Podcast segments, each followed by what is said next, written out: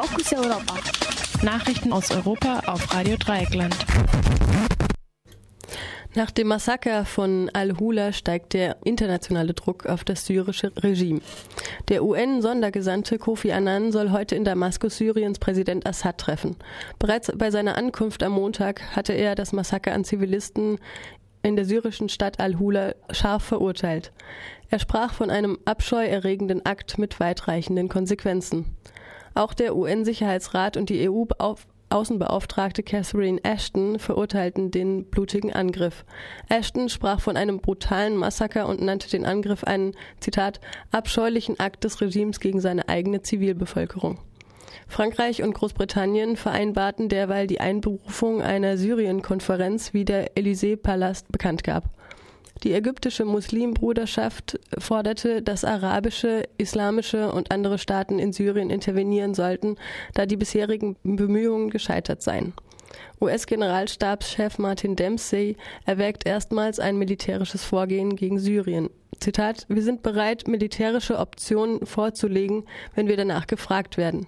Syrien kann inzwischen offenbar aufgrund der internationalen Sanktionen seine UN-Beiträge nicht mehr zahlen. Damit droht der Verlust des Stimmrechts in der UN-Vollversammlung. Der Angriff in Al-Hula vom vergangenen Freitag gilt als eines der blutigsten Ereignisse seit Beginn des Aufstands in Syrien vor mehr als einem Jahr. Nach Erkenntnissen von UN-Beobachtern wurden mehr als 110 Menschen getötet, unter ihnen viele Kinder. Etwa 300 Menschen wurden verletzt.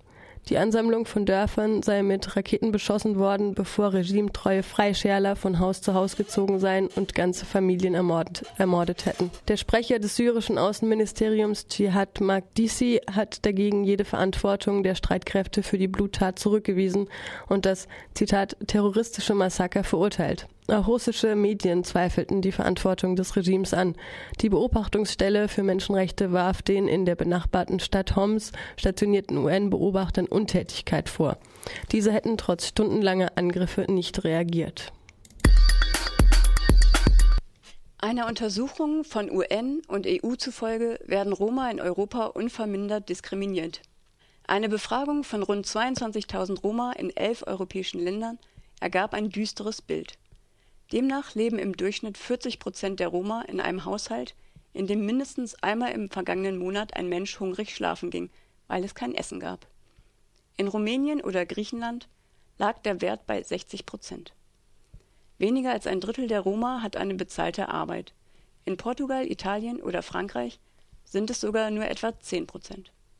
Nur 15 Prozent der befragten jungen Roma haben einen höheren Schulabschluss oder eine Ausbildung. Die Quote in der übrigen Bevölkerung liegt bei 70 Prozent. Zudem gibt es immer wieder Übergriffe und mediale Hetze gegen Roma, wie zuletzt in Tschechien, als ein angeblicher Überfall durch Roma landesweite antiziganistische Demonstrationen nach sich gezogen hatte, bis er sich als erfundene Geschichte herausstellte. In Tiflis demonstrierten am Sonntag bis zu 80.000 Menschen gegen den georgischen Präsidenten Saakashvili. Nach der Aktion in der Hauptstadt hatte die Oppositionspartei Georgischer Traum mit dem Milliardär Bizina Ivanischvili an die Spitze aufgerufen. Die Opposition wirft dem Staatschef autoritäre Tendenzen vor und befürchtet, dass Saakashvili, der 2013 nach zwei Amtszeiten nicht mehr kandidieren darf, Regierungschef werden will. Vor eineinhalb Jahren hatte das Parlament in einer umstrittenen Verfassungsänderung wichtige Befugnisse vom Staatschef auf den Ministerpräsidenten übertragen. Aus Protest gegen Lohnkürzungen und steigende Arbeitslosigkeit sind JournalistInnen in Griechenland in einen ganztägigen Streik getreten.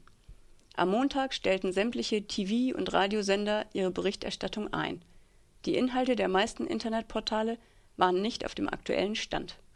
Zudem erscheinen am heutigen Dienstag keine Zeitungen.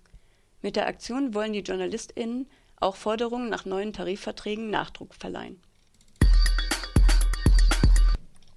Die russische Polizei hat am Sonntag im Zentrum Moskaus rund 100 DemonstrantInnen festgenommen, die friedlich gegen Präsident Wladimir Putin demonstriert hatten. Als sich die DemonstrantInnen einer Oppositionsversammlung in der Fußgängerzone anschließen wollten, griffen Sicherheitskräfte zu, wie Medien in Moskau berichteten. Menschenrechtsgruppen kritisierten die Festnahme als ungesetzlich. Anfang Mai waren bei Demonstrationen gegen die Rückkehr Putins ins russische Präsidentenamt in Moskau 400 Menschen festgenommen worden. Die Polizei war dabei mit Schlagstocken vorgegangen. In ganz Russland hatten Zehntausende Menschen gegen Putin demonstriert.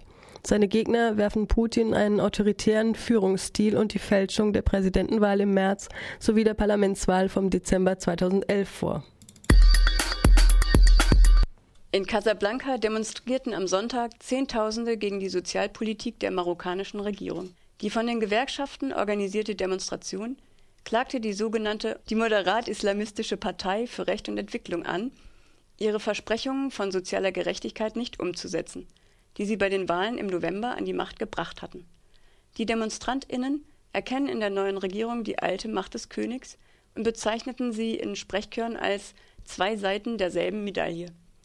Marokko leidet an rückgängigen Touristenzahlen und an der Krise in Europa, dem wichtigsten Handelspartner. Rund die Hälfte der unter 30-jährigen MarokkanerInnen ist arbeitslos.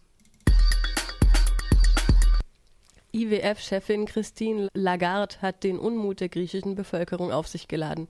In einem Interview mit dem Guardian hatte Lagarde die Griechen allgemein wegen ihrer Steuermoral kritisiert und sie aufgefordert, zahlt endlich eure Steuern.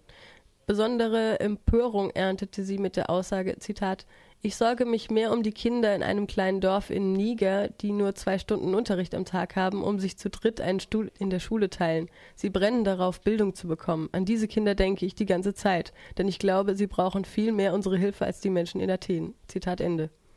Giannis Michailakis, Sprecher der griechischen konservativen Partei Nea Demokratia, bemerkte dazu, Zitat, es ist, als ob man den Kranken, denen man die falsche Medizin gegeben hat, zur Verantwortung zieht. Alexis Tsipras, Vorsitzender des linken Wahlbündnisses Syriza, sagte, das Letzte, was wir brauchen, ist das Mitleid der Frau Lagarde. Die große Mehrheit der Griechen zahle Steuern. Warum die Reichen keine Steuern zahlen, dafür soll sich Lagarde an die Sozialisten und Konservativen in Athen wenden, nicht an die Bürger. Fokus Europa. Nachrichten aus Europa auf Radio Dreieckland.